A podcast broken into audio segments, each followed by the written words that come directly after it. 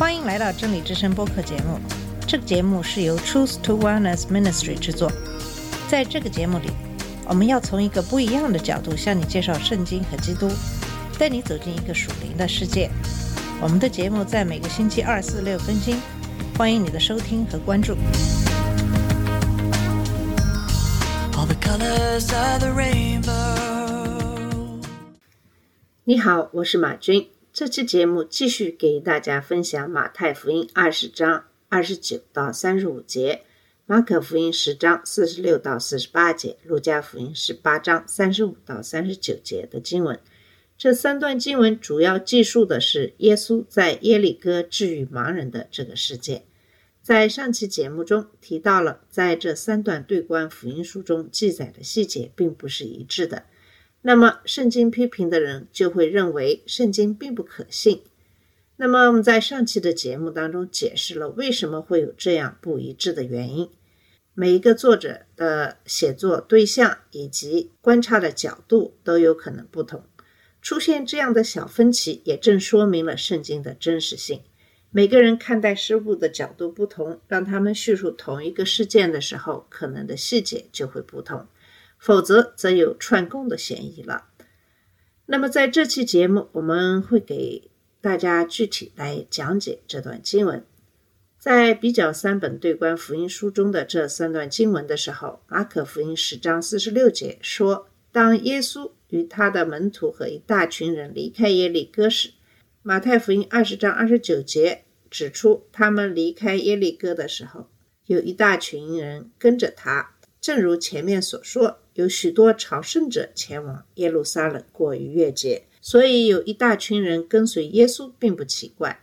有些人可能从他离开加利利后就一直跟着他。当他们离开耶利哥古城，向西南方向走去，来到西律王东宫附近建造的新城时，马可福音十章四十六节告诉我们，有一个瞎眼的乞丐，名叫巴迪买，是迪买的儿子。坐在路边。马太福音二十章三十节给出了一个额外的细节，即有两个盲人坐在那里。由于盲人通常只能靠乞讨为生，这本来是他们向许多路过的人乞讨施舍的好地方。突然间，他们发现路过的人群规模变得更大了。在前往耶路撒冷的快乐的人群中，应该有很多人在说话、喊叫和唱歌。第十八章三十六节说，他们听见有一群人经过，就问这是什么。他们告诉他，拿撒勒人耶稣正经过。马太和马可都指出，他是在听到这句话后才开始喊叫的。巴迪买大声喊道：“大卫的儿子耶稣，可怜我吧！”从马太福音二十章三十节的内容来看，另一个乞丐也加入了喊叫的行列。主啊，请怜悯我们，大卫的儿子。因为伴随着一大群人的噪音，他们只是提高声音是不够的，他们是不得不叫喊。三种说法都是用希腊语来描述的，意思是呼喊、喊叫、尖叫，可能含有声音不悦的意思。这是可以理解的，因为他们知道耶稣正从身边经过，但他们看不到，也无法上前去找他。如果他们要引起耶稣的注意，并听到他们的请求，他们必须让自己的声音超过人群的喧嚣。显然，他们知道耶稣治愈了其他人，所以这是他们创造奇迹的机会。他们可能再也无法如此接近耶稣了。在绝望的希望中，他们大声向耶稣呼喊。众人正处于节日的气氛中，不希望被这种尖叫声打断。三种说法都记录了众人，许多人和带路的人都严厉地叫他们安静。众人在身体上、经济上和社会上都比这两个盲人好得多，但他们却对这两个盲人毫不关心。这就是人们在离开神在他们生命中的工作后的表现。他们往往对周围的人无动于衷，只关心自己的欲望。他们憎恨这两个盲人的尖叫声对他们快乐旅程的侵扰。那么我们没有办法想象他们在说“请你们安静”的时候，是不是他们正在希望这两个乞丐闭嘴？你们这些乞丐，就像一位评论家说，这两个盲人拒绝被冷漠的人群敲打成沉默，相反，他们更加哭喊说：“主啊，怜悯我们大卫的儿子，而，大卫的儿子，怜悯我。”从这个故事，我们可以学到很多关于信仰的东西。首先，他们用来识别耶稣的短语“大卫的子孙”是米撒亚式的，所以他们是以这种身份向他呼喊。他们很可能理解一些预言，即弥撒亚将使盲人重见光明。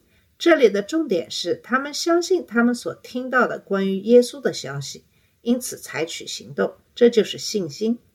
第二，他们也表现出对信仰的坚持，他们没有让他们面临的许多阻碍吓倒。如果他们充满了自怜，把自己的盲目性归咎于神，那么他们就不会去寻找耶稣。而会一直待在黑暗中，他们看不到耶稣，无法找到他，但他们也没有因此而停止。他们坚持向主呼喊，并因此得到了回报。神在耶利米书二十章十三节中说：“你若专心寻找我，就必寻见。”讲到这里，不知道收听这个节目的你有没有？与神建立个人的关系，有没有通过耶稣基督的信仰而提供对罪的救赎？如果还没有，希望你能够全心全意地寻找他。希伯来书十一章六节说：“人非有信，就不能得着他的喜悦，因为到神面前来的，必须信他，并且信他是赏赐寻求他的人。”从这个故事中，我们可以学到的另一个。教训是关于灵性的盲目性。这两个人无法看到他们周围的世界，他们是瞎子，但他们在灵性上却比那些有势力、能读摩西律法并声称遵守律法的人看得更清楚。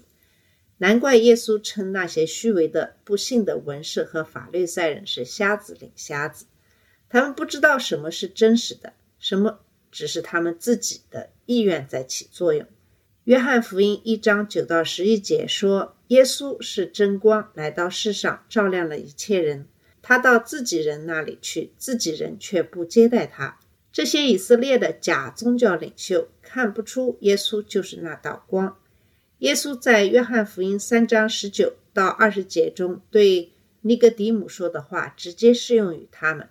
这就是审判。光来到世上，人却爱黑暗，不爱光明。因为他们的行为是恶的，因为凡作恶的人都恨光，不愿到光里来，恐怕他的行为被人看见。他们在精神上是盲目的，因为他们不愿看到神的真理。我想，我们今天的现实社会中，很多人在属灵上都是盲目的。当然，部分的原因是这世界的神弄瞎了不幸之人的心，叫他们不能看见基督荣耀的光，就是神的形象。但部分原因在于，很多人拒绝看见神所启示的东西，这就是使一个人仍然作为一个不信者，可以继续被魔鬼蒙蔽的原因。你会一直处于盲目的状态，直到你像这两个盲人一样来到耶稣基督面前，说：“主啊，怜悯我们，大卫的儿子。”你必须承认你的罪性和对神的怜悯的需要，坚持不懈的呼求。直到听到神的声音，记住圣经的承诺。如果你愿意全心全意的寻找他，你将找到他。当你找到他的时候，你就会发现怜悯、恩典和慈悲。那么，下面的记述就是描绘耶稣让盲人恢复视力这样的一个场景。在这些盲人向耶稣呼喊的那一刻，许多事情要占据他的思想和注意力。他知道，在一周左右的时间里，他将在耶路撒冷开始遭受许多事情。最后是他被定罪、被定死或被埋葬。他即将最后一次上山到耶路撒冷，所有这些苦难将在那里发生。耶稣很难让他的门徒理解将要发生的事情，因为他们还在为谁是国度里最大的人而争吵。他只剩下一个星期左右的时间来准备他们。耶稣周围有一大群人，那么他是否会听到这两个瞎子的呼喊呢？如果他真的听到了，他有时间停下来吗？难道众人的需要和他的门徒的需要不是更重要吗？他们似乎还有很多东西要学。难道耶稣自己没有需求吗？难道他不需要为前面的事做一些准备吗？那么这三本福音书都说耶稣停下来，叫人把盲人带到他面前。耶稣从没有如此的匆忙，以至于没有听到那些向他呼喊的人。尽管耶稣自己目前面临的一切，他仍然关注他人的需要，关注社会的弃儿。耶稣听到了这些人的声音，并做出了回应。马可福音十章四十五到五十节给了我们一些关于巴迪买的额外的细节。他们就叫那瞎子对他说：“你要勇敢站起来，他在叫你，他在呼唤你。”那么他把斗篷扔在一边，跳起来来到耶稣面前。这个细节表明他相信耶稣会答应他的请求。他把斗篷扔到一边，相信一旦耶稣给了他视力，他可以稍后回去自己拿。这些人对耶稣有信心，他们相信如果耶稣听到了他们的话，那么他就会帮助他们。他们很可能听说了耶稣治愈其他盲人的事。在他们被带到耶稣面前后，所有的三本福音书都记载说，耶稣说：“你要我为你做什么？”需求似乎是显而易见的，但耶稣在满足人们的要求之前，一直让人们阐明他们想要什么。这三段叙述都说明了基本相同的事情。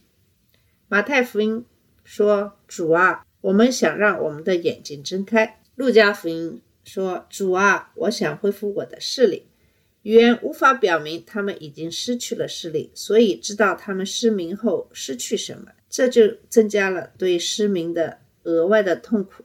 那么，使用“主”这个头衔本身，并不表明他们了解耶稣的身份，因为这是一个用于各种人的尊重用语。但是，同样，大卫的儿子这个头衔却表明了这一点。他们明白耶稣是应许的弥撒亚，先知以赛亚、耶利米、以西结都提到了大卫的继承人将永远坐在他的宝座上。这个称号是路加福音一章三十二节中天使预言的一部分，即耶稣将获得他父亲大卫的宝座。好了，我们今天的节目的时间到了，在下期节目里会继续给大家讲解耶稣治愈耶里哥瞎子的这个故事的经文。谢谢你的收听，我们下次节目再见。这里是真理之声播客节目。真理之声是 Truth to Wellness Ministry 旗下的一个节目，由 Truth to Wellness Ministry 制作和播出。如果你有什么想跟我们分享，请给我们发电子邮件，我们的邮箱地址是 truth to wellness at gmail dot com。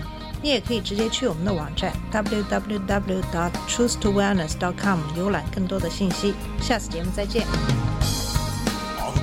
stars are